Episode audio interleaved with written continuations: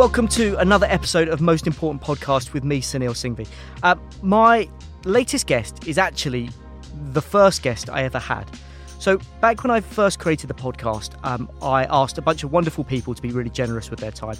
Um, and today's guest was the first person to say yes. Um, and she gave me her time, and it was brilliant. And we recorded it, and it gave me loads of confidence that we could make this show and we could make it brilliant. Sunil.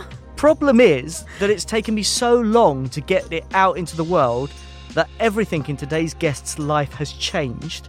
So we're having to re record the episode, but I'm happy with that. I'm sorry for being a diva. Uh, welcome to the show, Caroline SM. Hi. But you've also brilliantly proven my theory. So, on the show, we ask people for their most important things. But I make the caveat in every episode that we're talking about today. I can't hold you to these things. I can't say that these are the most important things forever. So now, uh, as opposed to asking you what your most important things were in, I think it was May 2019, we're now here in March 2020 and everything's changed. Now, before we get started, um, I wanted to say loads of nice things about you, uh, which is what I do on all the episodes because you're all nice people for being here. But I'm just going to make it really short. I lived in America for a bit, uh, and my job was to look after music for a, a big tech firm. Um, and whilst I worked there, everyone back home kept saying the same name. They kept talking about this person. Uh, uh, some of the pronunciations of your surname were literally amazing. Uh, It's a so little shaky out there. Even me can't get it right. um, so there was, uh, I, I thought you were about four different people because people just kept saying different people. And I was just like, like, wow, was there a generation of people all called Caroline? Uh, but your name came up um, synonymous with a number of hugely important cultural things New Gen, GRM Daily, a bunch of things that were sort of important at a time and place and are still important, but that had that resonance. So when I came back to London, uh, one of the things on my to do list was to meet you. And I got to meet you pretty quickly uh, and found out you were brilliant. But, uh, Caroline, if I'm going to ask a slightly difficult question, Yeah. who on earth are you? Da da da. And you have to start by pronouncing your name so that I don't get it wrong at any point. You know, we're so shameful that I say my own name in two different ways because there's the lazy way that I say it, which is Caroline Simonescu Marin. And then there's Caroline Simeonescu Marin. You see, there's like a different Yeah. pronunciation there. Um, I don't, I can't tell you which way is the correct way to say it because I don't know. Um, and I think it maybe depends where, where, um, where you might be from as to how you might say it. Sometimes I meet Romanians and they get so excited and they start saying my name and they say it differently to me, and I'm like, okay, cool, guess. Guess I say it wrong then. Um, but yeah, the Romanians are always excited to see me. That's all I'm going to say. Uh, and aside from that, I am I am a um, a human being that loves music. Uh, I love to help artists to deliver their visions to the world, and I love the idea of elevating the business of UK rap music and uh, and more uh, into great great business and just helping people to achieve what they want to achieve. That's that's my that's my whole vibe. Aside from that, I'm just a chill person. I sit at home and watch TV. When I first met you, you had the uh, the job title of A and R, uh, and I'm still not 100 percent convinced I know what an A R A and R does. Does anybody know what an I A&R don't. does? I don't. But if you had to explain to someone that's never listened to, you know, conversations about the industry or someone that's never been part of it, what is the role of an A and R? An A&R basically is responsible for um, finding the talent, signing the talent, helping the talent to make music in most instances, and then helping the label to deliver that to the world. So you kind of sit as um, the the artist will have their manager to their left, and they should have their A&R to the right. That's kind of how I feel about it. And and the manager will deal with them and everything they've got going on personally and like in the overseeing of their business but then the A&R will deal with everything intrinsically to do with music creation and getting that out to the world And the challenge, of course, is that those are ridiculously blurry lines. so blurred. I mean, like you are the manager, or you are this, or you are that. You're every job. You're like a parent. You're doing everything. Yeah. Um, if you really care, and also if you have that type of relationship with the artist. I mean, not every A and R works like that. Disclaimer. Um, I worked like that, which is which I think um helped me a lot. It was also really really difficult. Um, but it meant I had great relationships with the people I worked with because you're just so close. You have to be so close to them to understand how to create the best music, to create the environments they make the best music in, the type of people they could collaborate with on every level from production, writers, um, even the types of studios they can work in. You really have to be inside an artist's head to understand how to A and R them. Yeah, and and for someone that you know has no idea of how the industry works, typically how many artists would anyone A and R at one time? It really depends. Like for me, I only really wanted to work with two artists at a time, and that was my decision because um, the label that I used to work in, shout out to XL, um, they uh, gave me a lot of kind of freedom and capacity to not feel pressured to sign a lot of things because that's their model. Um, you know, we didn't release a lot of albums. We're probably releasing like 10 projects a year, whereas in a major label, you'd be releasing like 50. Mm. Um, and I wasn't under pressure to do things I didn't want to do. So I think for a lot of people, they work on a lot more artists because the uh, you have to. I don't know how to explain these things without making anybody sound terrible because there's so many brilliant people that work in so many different types of labels and it's very situational. Um, but there's different types of record deals that you can do. For me, I was always signing artists on album or project deals, which take a lot longer and they're a lot harder work. Um, as an A&R, you can also sign singles that are already made, that are already buzzing, and that's Yep. where you see these crazy record deals happen. You know, you hear about artists signing for two singles for four hundred thousand pounds, no options, hmm. which means that the label is literally taking two singles that probably already exist, and they're just releasing them and marketing them, and hoping that they get big enough hmm. to make back that money. The first single will probably already be out, that's why they're signing it, and it's blowing up, and then they'll go into a second single. Then they'll hope that within those two singles of spending all that money, they can build a good enough relationship with the artist to then do an extended deal and then do a whole new record deal and do some albums or do something like that. I mean, the first deal I think that we did with J Hus when I was working with him and Kilo and Mo um, was for a single with an option for another single or two firm single or something like that. We didn't do a project deal. We did that that format, um, and those singles were already things that Hus had made. They weren't A and R'd, but then he went in in that exact instance, stayed with Black Butter, and then they helped to create the records. You know, so it, it just depends. Everything's different. A lot of A and R's can have. 20 artists, but when you say they have 20 artists, they have half of them they've just done single deals with. So Yeah, it just depends what your style is. Yeah, and and the A and R piece uh, for me is super interesting because you're you're intrinsically important to one stage in a career, or maybe for a long period of time. Um, you were you know part of the the the J Hus team for a while. Um, how does it feel now, like not being like day to day involved in it? Like, do you look at that project and think, oh, I'm, I'm always like, do you still work it in your mind? Do you still think I would do this, I would do that, or do you think I'm just pleased to see it? Oh my god, I'm just so pleased to see it. Like it's it's so beautiful. Like the J Hus story is something I was so grateful to be a part of, and I'm still very close with Kilo and Mo, and you know I see Hus from time to time. It's all love. You know, it's um, it's just beautiful. Like I'm the biggest J Hus fan. He's my favorite artist. Full stop. So with everything that comes out, I try not even to hear too much. I'm still obviously close to the label and people, and I come in and I'll hear. You know, before the album came out, I heard records from before the album came out and stuff like that. And I was like, guys, like, please, like, let me just be a fan. I'm just such a big fan and I'm just so happy for his success. And I just felt like it was written, you know, like from with J Hus particularly. Whilst I was at GRM, they did a freestyle with him um, at, in a, at a time where freestyles were what was breaking all of these artists from like the Daves, Huses, etc. And Hus had done two freestyles. I think there was maybe like a black box one or something, or, or something else that was similar to that. And then there was this GRM rated freestyle. And if you haven't seen that, that will blow your actual mind. Like Hus was so raggo, and he was so, he was doing stuff then that nobody had ever done before. And I remember posting it on my Snapchat at the time when Snapchat was the most poppingest thing. And um, and I remember Austin Daboh hit me up and he was like, "Who is this guy?"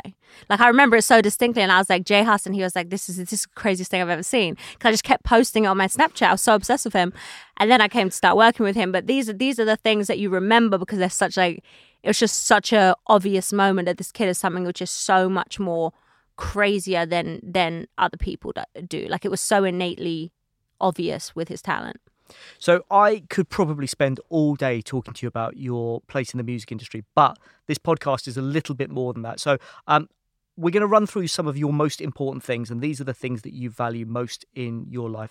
I want to start with what's your most important place? My house. Is that is that a valid answer? I mean, it's a bit big, but I'll take it. Where is it's big. it? What Where is do- it? Okay, so you mean do you, as far as like most important place? Could you talk about like a city or a thing? Yeah. Like what do people? What's people's usual vibe on this one? I mean, it really varies. Really varies. I, I definitely want a physical place. Like people have been like, it's a state of mind. No, not having that. Oh, like a physical place, Yeah. like a like. like, where do you feel most Caroline? I feel most Caroline.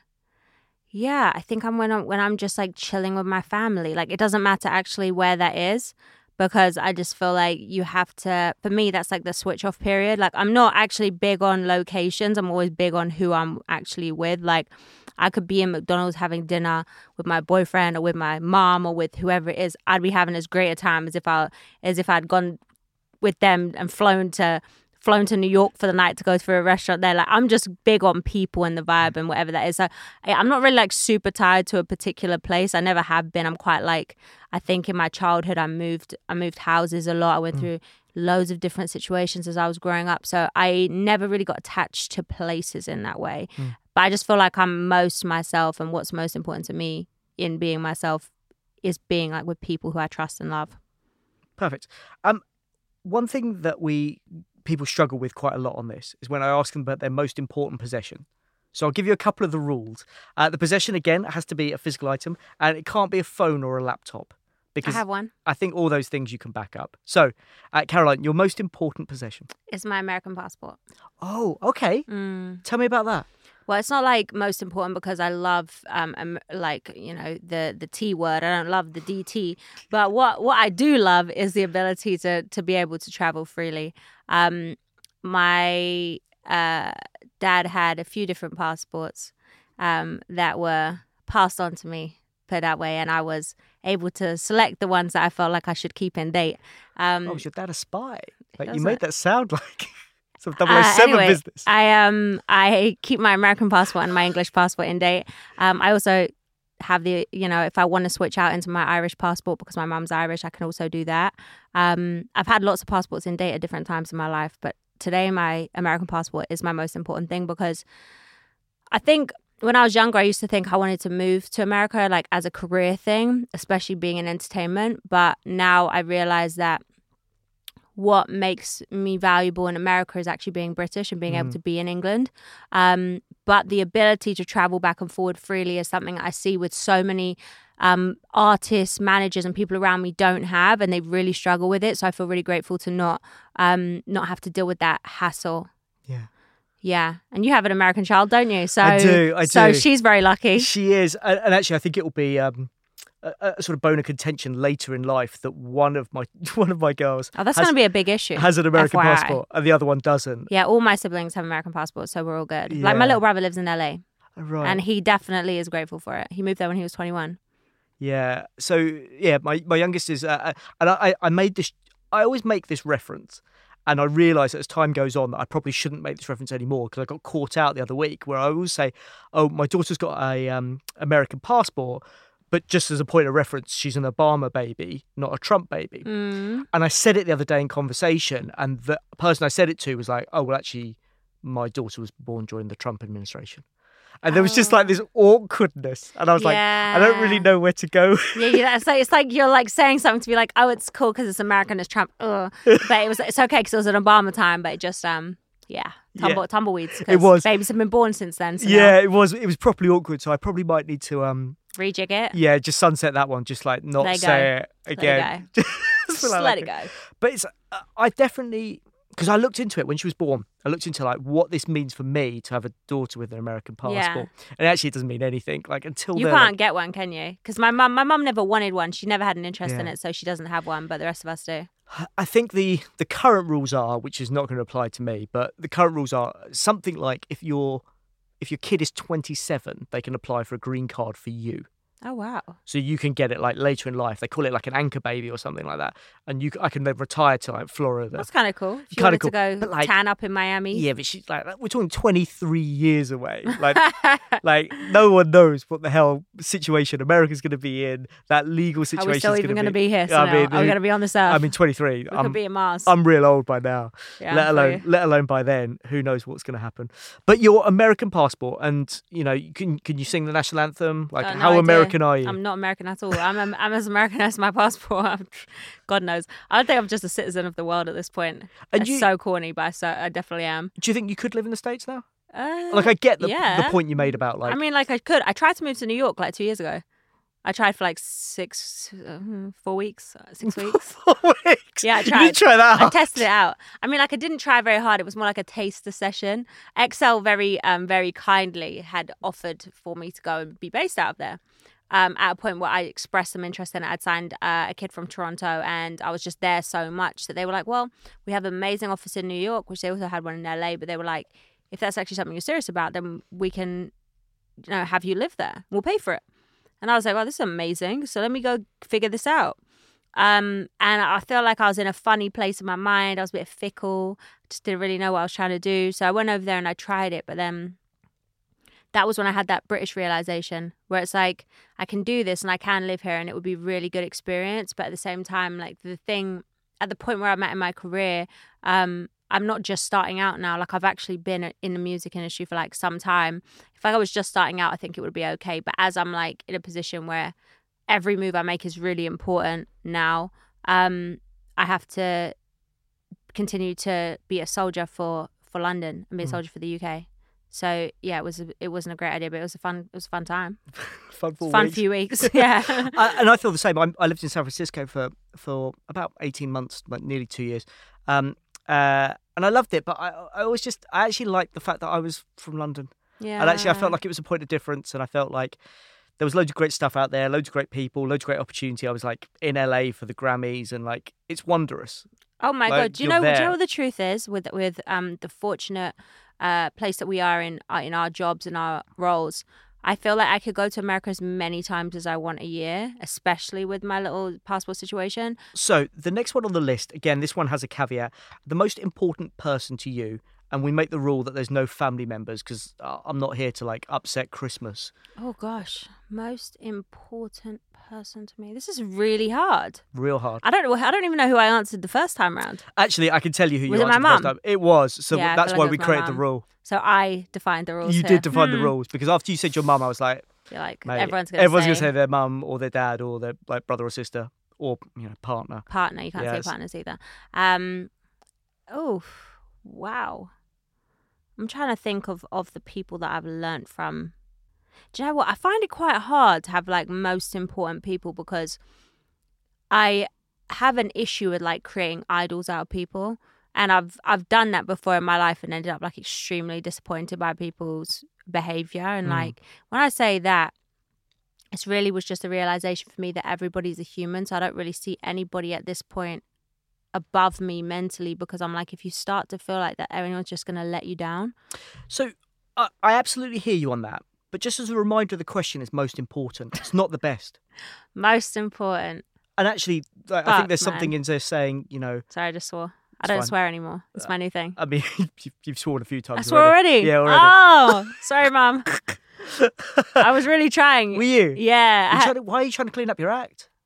I'm not trying to clean it up, but I just feel like, you know, I do. Oh God, no! Please, Caroline, did I really swear like that? I'm just trying to. I'm just trying to do better because I feel like it's um bad representation of my of my vibes. Really? Yeah, I just think because there's a lots of different type of people in this world that I have to communicate with, and I realize that how I speak is great most of the time, but then sometimes you just have to have a different approach. And as you get into different t- sorts of positions, lots of different people start listening. who You didn't think were listening before.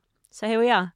Um, most important person though, I, we might have to revisit this question because off the top of my head right now, it's not coming to me, All right. and I might just make somebody up if I I mean, like completely make them up or just choose someone random. completely make them up. Make, make up a random name.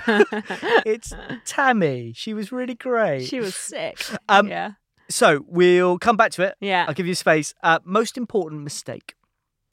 Ooh. I wish I prepared for this like I did last time, Sunil. I really feel on the spot all over again. Good. I like it. Do you know what? I've made so many mistakes, but like in a good way. I look back at them and I'm like, oh yeah, so so um happy I learned from that. To be honest, my, my mistake has always been being way too nice to people and like letting them walk over me a little bit. Like I'm I have definitely had my kindness taken for weakness in many um many situations and I think one of my greatest friends said to me that um familiarity breeds disrespect. something like that along those lines. Somebody will have the phrase better than me. That's like another wording of it. But basically, when when people can, when you give people too much, they can just kind of you know take the make out of you a little bit. And I feel like I've I've done that. before. I've had that happen to me a lot of times. So now I feel like, you know, we have to have like uh boundaries in our relationships in all relationships and for me i just give a lot of myself to whatever it is i'm doing and i care very passionately and so when i was younger i would do that with lots of artists or lots of teams or different people and um, it was always really more actually the people that i was very close with in a business sense i felt like would take advantage of me Mm. and that happened to me a few times like over and over again i wasn't learning the lesson and then one of them hit me so hard and i was like yep lesson learned i hear you g-o-d shouts to you um yeah How t- talk to me about that? How how did you realise that that was the point? How did you realise that actually I have to say we're done? Like this is like you, I can't give you any more. Uh, just some really horrible situations, to be honest. Like stuff where I felt like you know I was, I was put into like the light of being someone that take advantage of people and stuff like that. Because the thing is, like I understand what my position is also in like the wider world of the music that I work in. Like I'm a white woman that works in black music, and I understand that I'm also I'm like really a guest of the culture, like all of the time in in music that I work in, and I have done my very best in life, especially as I've grown up, to really try to understand um, a lot of the issues of of like people coming into things and taking things from it, you know, and try to be extremely empathetic to that and and really understand where my position is and how and why people might have felt ways towards me at different times in my life. I mean, working hard and and proving that you're here for genuine reasons really I think outshines the rest of it at the end of the day and and hopefully that's why people trust me and and work with me.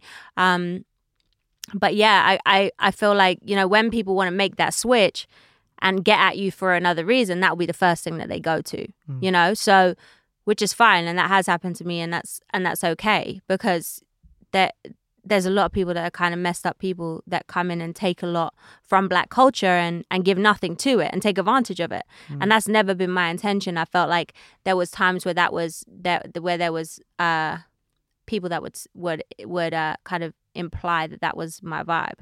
That's not my vibe at all.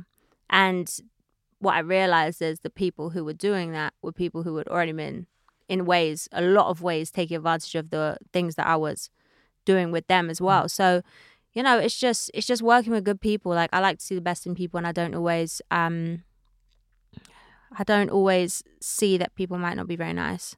Mm. like i never used to be a good judge of character. I think i am now.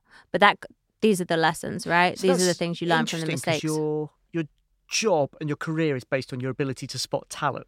it doesn't mean i'm have an ability to spot character that That's one. so like uh, interesting. because also talent comes with terrible character also. Yeah. like I'm, I'm like i'm gonna be honest. Like there's a lot of people i've worked with who are horrible people but their talent is unbelievable. And and that is also that is something that matches up inevitably because to be so genius there, there's very few people who are extremely genius and extremely balanced. Like it's it's pretty much impossible. Really, do you think? 100% like you see the most genius artists that we have in the world. They're not balanced. Like you look at like someone like a kanye west who's like the most thinking I mean, he is he is the example, but not even a horrible way. I think he's one of the most genius people that I've ever been able to enjoy their music or enjoy their art or whatever. The stories I hear from people that work with him are so incredibly entertaining because of because of his Yeah. work process. But doesn't mean that um I would want to work with him. Yeah, I in in various points in my life I've I've met Kanye. Um, and I I always, whenever I'm asked to talk about him, my, my one description of him was was a time where I uh, I was recording an interview with him and DJ Semtex. Mm-hmm. Uh, and Semtex, if you don't know, like super credible hip hop DJ. And um, we were doing the interview, and Semtex and Kanye have like a pretty good relationship. They know each other, so like you always get good stuff out of Kanye. So I was really excited to be in the room. And Kanye came in, and he was like super vibey, and he was like really into it, and like it was just before a new album, so he was like super into. It was before Welcome to Heartbreak, Right. and he was super into it. And he was there, and we were just getting everyone ready, like the 800 entourage. And Zane Lowe popped into the studio and just said to Kanye, Hey, listen, you're going to come and see me straight after. I'm super excited to talk to you. Like, that swagger like us beat is like killing every club in the world right now. And Kanye looked at him and went, uh huh. And then left the room. And like we're all stood there, and you could see that Kanye's mood had just switched. Just in that moment, he'd gone from being like excited to vexed. And all that had happened was Zane had said something nice. But he was vexed, and you could see it. And Kanye did about like a minute of the interview and then was like, no, I need to go and sort that. And he went out of the room and he walked into Zane and said, Why did you say Swagger Like Us is the best beat of the year? And Zane was like, he was wow. like, because like it's incredible. And he was like, it's not better than the Welcome to Heartbreak beat. okay. This is what I'm talking about. So And now. like, and Zane was like genuinely confused. He was like, but they're both yours, dude. Like, I'm saying you're great. And he was like, but why have you said that? Because it's not better. The Welcome to Heartbreak beat is better. And he just, I, that I can't deal with. See me, I have no, I have no um, patience for that kind of stuff. Like I, I'm not arguing with anybody about anything. Like I have no interest in that. I'm like, yeah, cool, okay, great. Well, that's no problem. If you think it's better, it's better. No sweat. yeah, but that there will be where the conversation ends. yeah, but it was so hard for Zane because he was like, I mean, I was trying to be nice. Like, yeah. This is so hard. And then he came back and he was like in a fog. And actually, Semtex did a- a remarkable job that day of getting him out of that fog Yeah, and getting him like to- into. shouts to Semtex. Oh, it was brilliant. Like he did this wondrous job of like getting him to talk and like he talked about like a whole bunch of like crazy things about like recording uh, that that 808s and Heartbreaks album. Mm. It was wonderfully done. Um, so I'm going to ask you for, and I think I, I'm I'm excited to hear your answer to this because I think your career's, I think your career's really interesting for this. What's the most important piece of advice you've ever received? I don't know if I received this advice, but I had a phone call with uh, a great friend of mine called Maria. She lives in LA and she's a very creative person last night. She is, we are actually talking about the concept of a podcast, right? Not for me, but for her. And she's very good at conversation. And she was talking about the stuff she doing, her, she's doing now and moving into other types of, of things. And I just said to her, like, listen, like the number one thing that I felt so fearful about was was uh the the concept of fluidity and like and going back on your word or contradicting yourself saying i would never do this then you just go and do it. Because guess what? We grow up. Like like in a year things change which is why i was so keen to like redo this podcast with you even though i can't say that i think this one's better than the last one because i got no got no idea what we talked about last time. Um but I'd actually heard this this theory in um, a podcast by a lady called Boz St. John, who is actually now the CMO at the company I work I work for, which is amazing. Um, but she was doing a podcast and she was talking about kind of like the ability to shapeshift, and and w- we always feel like we can't move into these other things and just change ourselves slightly or contradict ourselves. And her thing was like, we're human beings. Like, why can't we contradict ourselves? We learn new information all the time, and it's okay to do that. And it was just kind of like the biggest wake up call in the world to me. People were very confused when I was at um when I was an A&R XL and doing well in A&R for me to be like, hey, I want to go be an agent at WME. They'd be like, why on earth would you want to go and be an agent when you're doing A&R and you're doing a good job? This makes no sense. But I, ha- I knew what I was trying to do in my head and I had to like make that jump and not be scared because I was trying not to make the jump because I was too bugged out about it. And then when I'd heard this podcast, it really like, it was really like a big thing to me. And this is what my, me and my friend would talk about for like an hour last night. It's mm. just that ability to shapeshift and and not feel uncomfortable. And it's like, okay, you want to go be an agent? Now it's like, okay, I am an agent. Like I am, and that's what I'm doing. Before I was an A and R. Before that, I was a manager. Before that, I was something else. Like I had a radio show. I was a presenter, or I was a journalist. So whatever, the, whatever. See, I was so close then. You So- were close. Whatever the the, the yeah, whatever I was about to do, Yeah. I just went and did it, and then I became that thing. And I wasn't scared about it when I was younger. Then I became more scared now. So I think I think the the piece of advice that I'm trying to get out here. You see, I'm not a very concise speaker. This is why I couldn't host a podcast. Um, but the fearlessness that you have when you're young. Like when I came into music in 17, I did not care about anything. Like I just was doing it and doing it and doing it and doing it.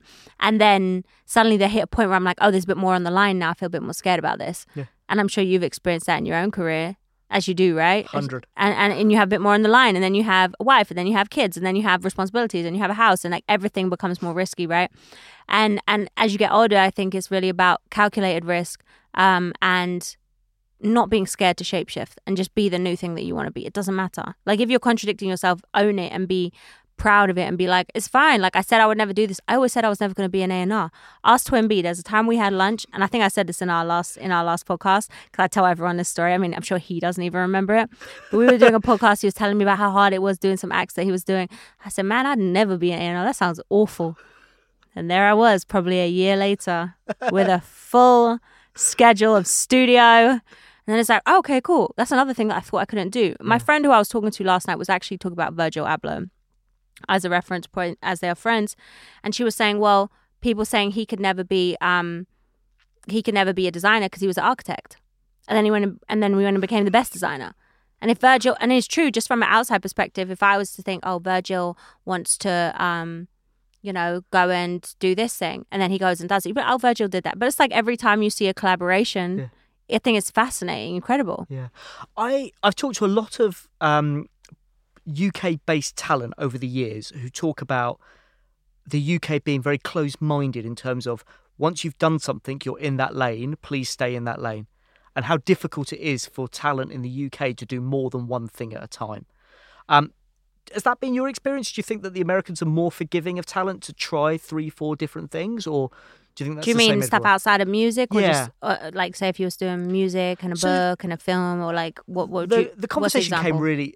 I think the conversation was around Jamie Foxx actually. Okay. It was around Jamie Foxx is allowed to create an R and B album, and we can debate how good it is, but he's allowed to do that. He's allowed to do the uh, in the Foxxhole radio shows. He's allowed to be an Oscar-winning actor at the same time. Like he could do all those things, and obviously the stand-up. Like he can do all those things at once. But if you're in the UK, you know, once you've done stand-up, please stay doing stand-up. Like I don't want to see you do a sitcom. Like like the, the UK is much more sort of tough on its talent. the industry just hasn't been developed enough and and I think that what we're referencing here is not even just I don't think it's all of music in the UK. I can't I can't I can't think of an example off the top of my head, but I'm sure there's people that work in pop music or pop musicians who have gone on to do like multiple different things and work in different roles. I think maybe the reference points of this exist within rap music or anything else around that that that, that those people can't come and do more than one thing. But it's mm. like you look at like the where the industry was. If we're talking about rappers, the whole thing around rap is entrepreneurialism. Like that's how they end up being rappers in the first place. It's mm. it's an entrepreneurial mindset. You're coming from a lot of places which aren't nice places, you know, and, and really making something of yourself and being role models. And it's like the whole Jay Z thing. You know, you go from being a Jay Z on a corner to being Jay Z and you're like a billionaire. And this is all entrepreneurialism. And without taking those other steps into other businesses, you can't become that person because it's business. You can't have one revenue stream and you think that that's going to make make your life change. Mm. Like even look at Rihanna and how her business has diversified. Yeah. Like she never has to make music again. I mean, she never had to do anything else in the first place, but she wanted to diversify her portfolio and what she's achieving. And it's like the business is ready for that in in the US. There's so many people who are cultural icons that are only just being accepted into these like big um corporate mostly white, mostly older male dominated powerhouses. Like I, I don't know what um the, I can't remember what the company's actually called, but Rihanna's Fenty um clothing line being taken into that massive fashion house was like the biggest thing in fashion because that hasn't happened before for a black woman Yeah. like Rihanna to do that. And and so I think like in the UK we're going to get up to speed with it and it's going to be fine. Like the the real the real truth is especially when it comes to being a musician first is that the music has to be really really good. Or or you have to wait until you hit a certain point where that stuff's comfortable enough to be able to allow the time. Mm. Because the problem is with it, usually I feel, is that people just spread themselves too thin. You're not big enough in one area to be doing five areas, right. right? And it's like, I feel like, I mean, I don't know about Jamie Foxx historically, but I assume he was strong enough in one of those areas to spread out into Yep. five, right? Yep. And that'll be the same with with most of the people that do it really, really well. And like for me now, in the job that I am in, like I want to work with multi hyphenates. I want to work with people that do have several different lanes of business, and I want to work in figuring out that strategy. And like that's the most exciting thing to me is now that we've done the whole thing of okay, first my first job i felt like when i was working in music was like okay how can we get these artists to be seen? How can we get them on shows and can we get them in the radio shows? Okay we tick that one off we tick that one off. And then it was like okay now how can we release their albums? And how, how can that be a serious thing? Okay now we tick that one off. Yeah. now i'm like okay so now we're we're doing business and the artists are selling successful records. They're going number one. They're winning brit awards. Now how can we convert that into business streams? Yep. so so every stage of like what my career has been has been at the level of where um music has been for the UK or at least the music that I've always loved and worked in.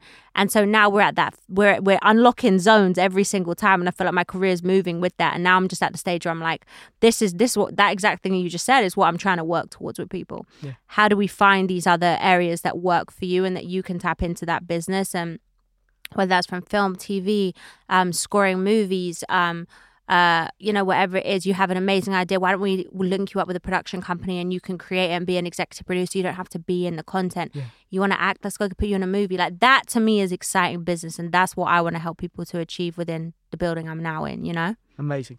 Um, I want to ask you about your most important decision. The most important decision you've ever made. Hmm. The most important decision I ever made to know was not finishing school. Now that was a lifesaver. I mean, do you know what? All jokes aside, education is very important if you want to do um if you want to do certain types of careers. Like if you already know um that you want to be a doctor or you want to be a dentist or you want to be a scientist or you want to do any of these things, then that is amazing. And also if you learn better in the classroom and that you think that that's more for you, then all for it. I was not like the most focused person. Like I got great grades. I'm just not particularly focused. I'm like much more of a worker and hands-on thing. I've had a job since I was 11 years old. Like I'm obsessed with working. And um yeah, I I had already started doing music related stuff from when I was like just turned 17 Mm. and a lot of things were happening and um I had like three or four different jobs. Like I was trying to make sure financially I could sustain myself to do all the types of jobs which didn't pay me, which were the things I really enjoyed. You know, I worked in a news agents. I worked doing social media for somebody. I did. I mean, I did anything. I would do any type of job that that that meant I got paid. When I was younger, I really, really, um, really had like had this thing. I was obsessed with wanting to learn how to to ride horses. And so that's what that was the job that I worked in when I was like 11. I worked in the stables till I was like 15. That came out of nowhere. I know, but you, sorry, you you wanted to ride horses? yeah, like I really wanted to like go horse riding because it was something I couldn't afford to do. Like my mum couldn't afford to do it. And a few of my friends and myself, we banded up. We all went to go work in the stables together. When I was 11 till I was 15, we just mucked out horses every Sunday um, and taught some horse riding lessons. Because obviously at this point, all you have to do is actually run around with the horse on a lead, basically, and like a little kid on it, and just take it for a jog. You know, the horse does a little, the horse does a little run. But yeah, because I wanted to do that, I always just feel like, okay, if I want to do something, what's the, how do I get there to be able to do it? And that's just, yeah, that was just my vibe. And so, um, that was my little horse riding story. I mean, I haven't been on a horse in probably like, probably like 10 years now. I was really good though by the time I stopped. Wow. Big shame. Yeah. Basically, leaving school. Yeah. Very important to me. Um, I just meant I could get straight into work, meant I wasn't in debt in the Because you didn't conventional way. finish your exams, right? I did finish my exams. I actually, I mean, I just had really bad attendance. Through the whole of sixth form, I was there. Like my attendance was actually fifty percent, um, because I spent every day that I possibly could, um, in Choice FM in Leicester Square. Yeah, I just really didn't have time for school. That wasn't in my agenda. Um, so I did do my exams. I think I got A, B, B, maybe, which was decent considering um Very decent. considering I had no clue what was going on. My mum, my mum's biggest joke with me was that I was never a reader when I was younger. All the rest of my siblings love reading. Me, I just was not interested. Um, her biggest joke was me with me was that I got A's in my um, English GCSEs without reading the books. She was like, I don't know anyone else who can do this. How did you do that? And I'm like, Mom, all you need to do is look at the summaries. I said, you can just Google what the summary of the book is and you can just make up it's English. That's what we do. And I think that's where I first became a salesperson. You just have to make, you have to make stuff up sometimes. Wow. Um, But yeah, she was. By the way, I can't endorse that. Read the books, people. oh no, Don't I love reading now. Don't read the summaries. That is awful. Sunil, that was my 16 year old self.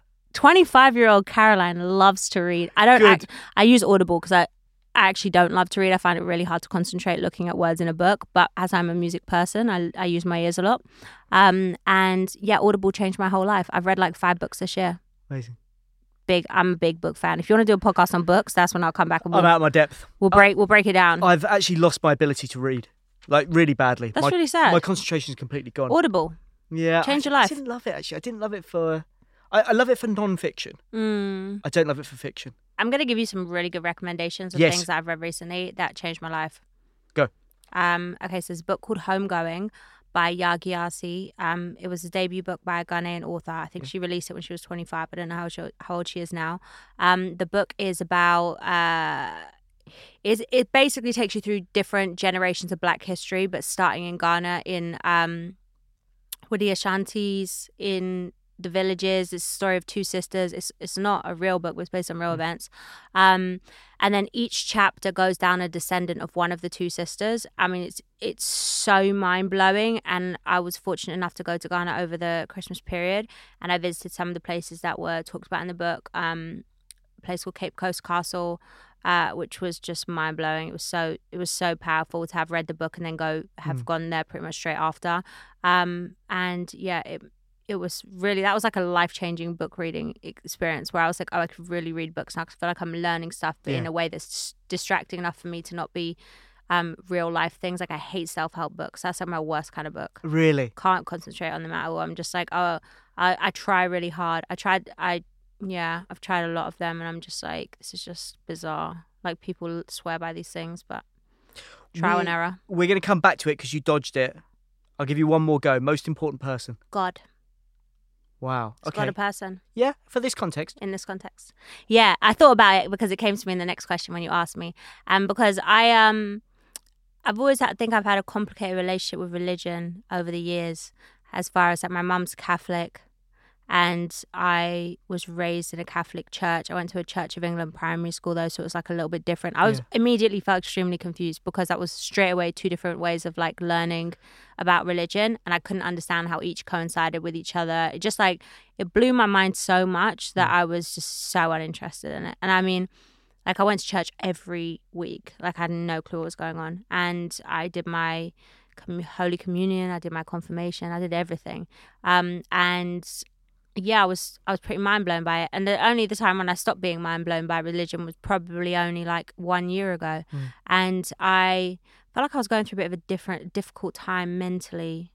And I went away with a good friend of mine from Toronto, and we went to the Dominican. Oh, just after my birthday, and I needed to reset a bit before I came back to London.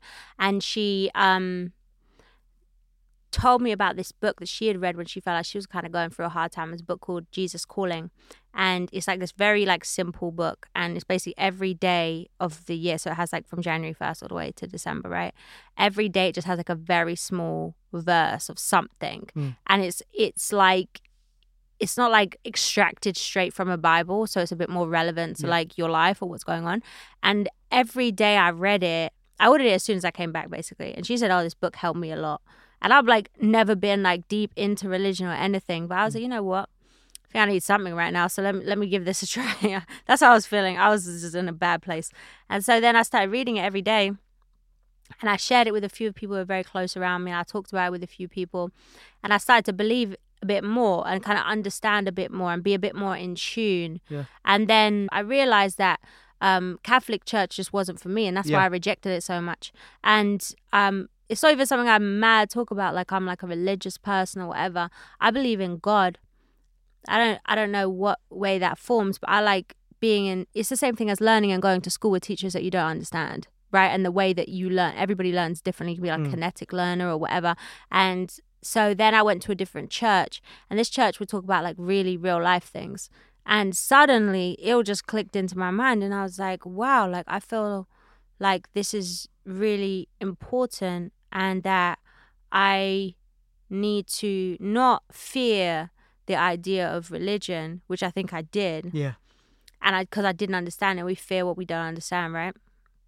And really just accept and use the morals of it to be a good person, to focus more on on what if you if you were gone tomorrow, like what did you do for the world, or what, who were you, or like how do people remember you? And I feel like sadly in the past few years, I've had quite a few people die that I know, and um, people who I've looked up to, or people I've been close to, or artists that my very good friends work with, and stuff like that. And and it's been really horrible because you're just faced with these legacy things all the time. And when s- sadly, when Kobe Bryant passed away, I was in LA and I was on Runyon, like that hiking Yeah. thing, when the news broke, and everyone stopped. Everyone's on their phones, and I, I felt like I was living through it in LA. And Kobe Bryant wasn't somebody who I'd mad looked into in my Yeah. entire life. Like I knew who he was, I knew how important he was, whatever.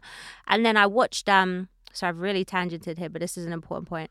I I watched the Kobe Bryant memorial. It's like a three hour long thing, Yeah. right? Um, and I cried the whole way through. I'm a massive crybaby, but this was very very sad. If you haven't seen it, I mean, it's so powerful. Yep. And and watching it, I realized the impact that um the impact that he made through his through his craft was much more than being the best basketballer in the world. Like the the last dying act he did before the the um helicopter crashed was he was hitting up his old agent to ask if he could get a young girl help to get a young girl a um a internship in like some uh, like baseball or something. Like he was trying to help a young girl get a job Yeah. pretty much. That was the last dying act he did.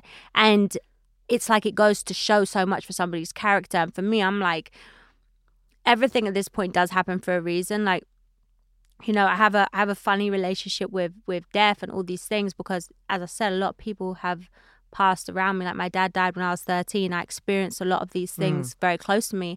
And i realize it's so much about legacy and it's so much about being a good person and and being just so grateful for what we have. Like i resonate now a lot more with with things in religion because because it's about the moral standing of it. It's not particularly to do with the bible or particularly to do with to do with like specific events and things that have happened but i really really believe in being a good person and and things coming back around and like how you want to impact the world. And and all of that those morals i think come best through uh belief in god. Hmm. Because you always have to be grateful because you're not you're not the biggest person it's a very humbling experience to to um to hold those values like I drive like an hour and a half to get to work every day. And when I'm in my car and I'm driving, I think to myself every time when I get in a car, oh my God, I always wished I could drive this car.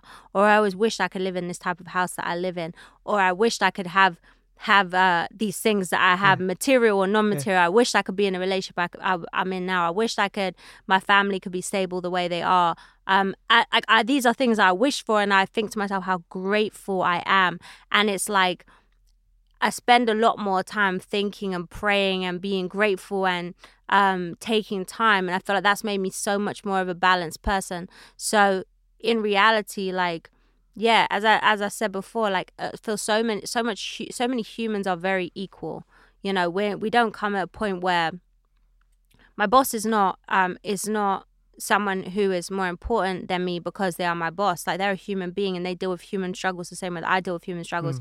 We have to hold so much more compassion for people and that's the side of humanity that we, we aren't seeing enough of right now is compassion and empathy and and these are all things that it doesn't matter how much money you have, it doesn't matter all these things. You don't take that shit to the grave with you. No. The only thing you take to the grave with you is being a good person. So I felt like I've been on this bizarre journey of of uh I'm trying to understand religion my whole life when really I shouldn't have been trying to understand religion because religion is too complex. It actually comes with too much complexities for for a lot of people to understand.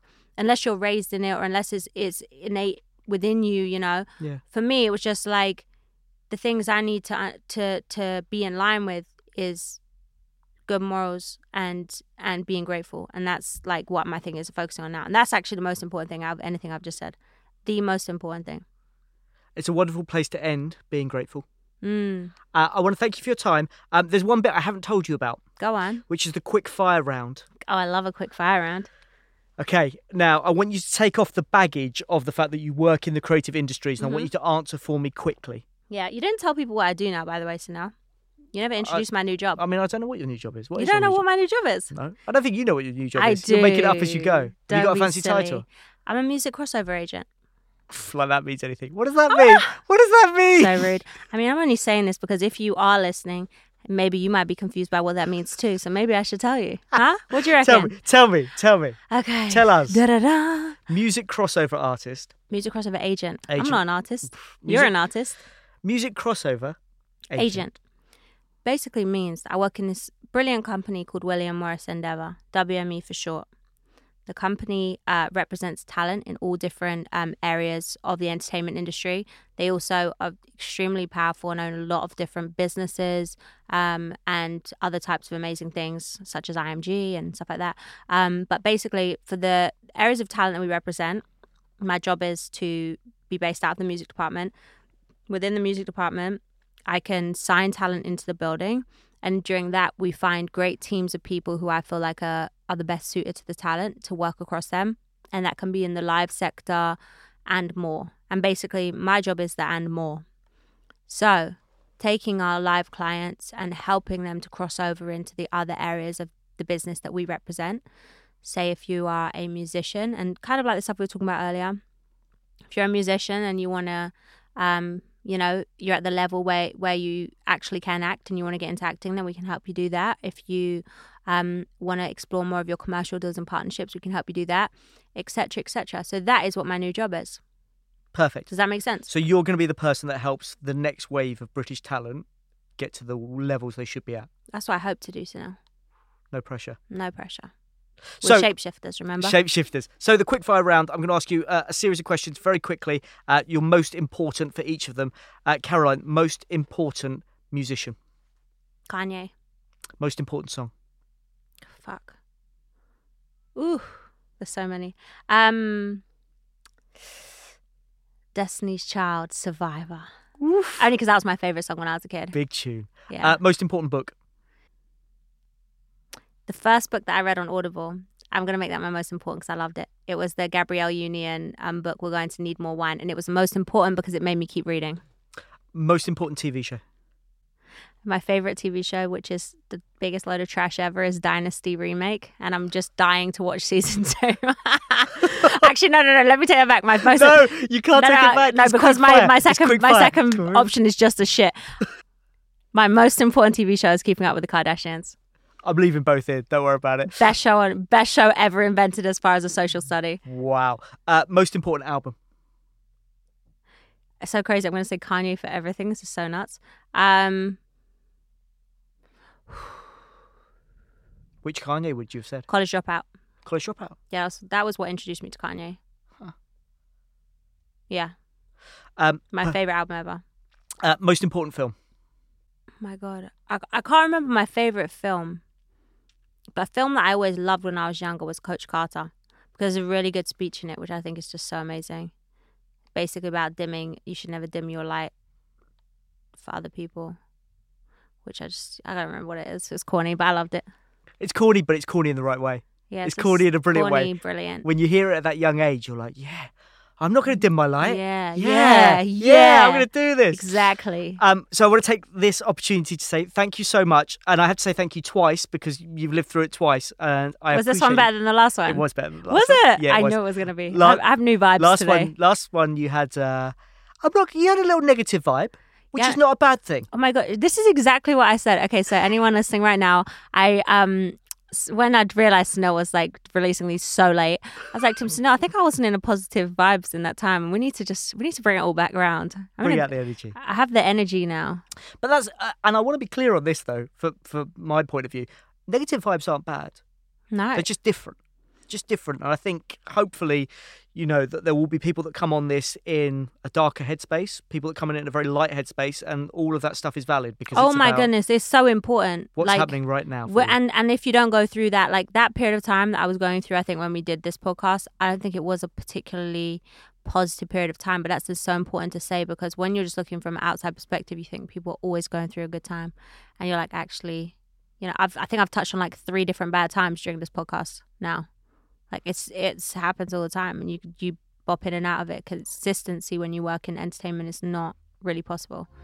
But I want to say thank you, um, and thank you so much for listening. Uh, if you've enjoyed the show, Thanks, guys. Uh, make sure you drop us a little review on Apple Podcasts. Make sure that you've hit subscribe or follow on Spotify, um, and tell people about it. Tell people that you've enjoyed the show and how brilliant Caroline is. Um, and you'll have another episode in your Spotify or Apple Podcast or wherever you're listening next Tuesday. Thanks a lot for listening to Most Important Podcast.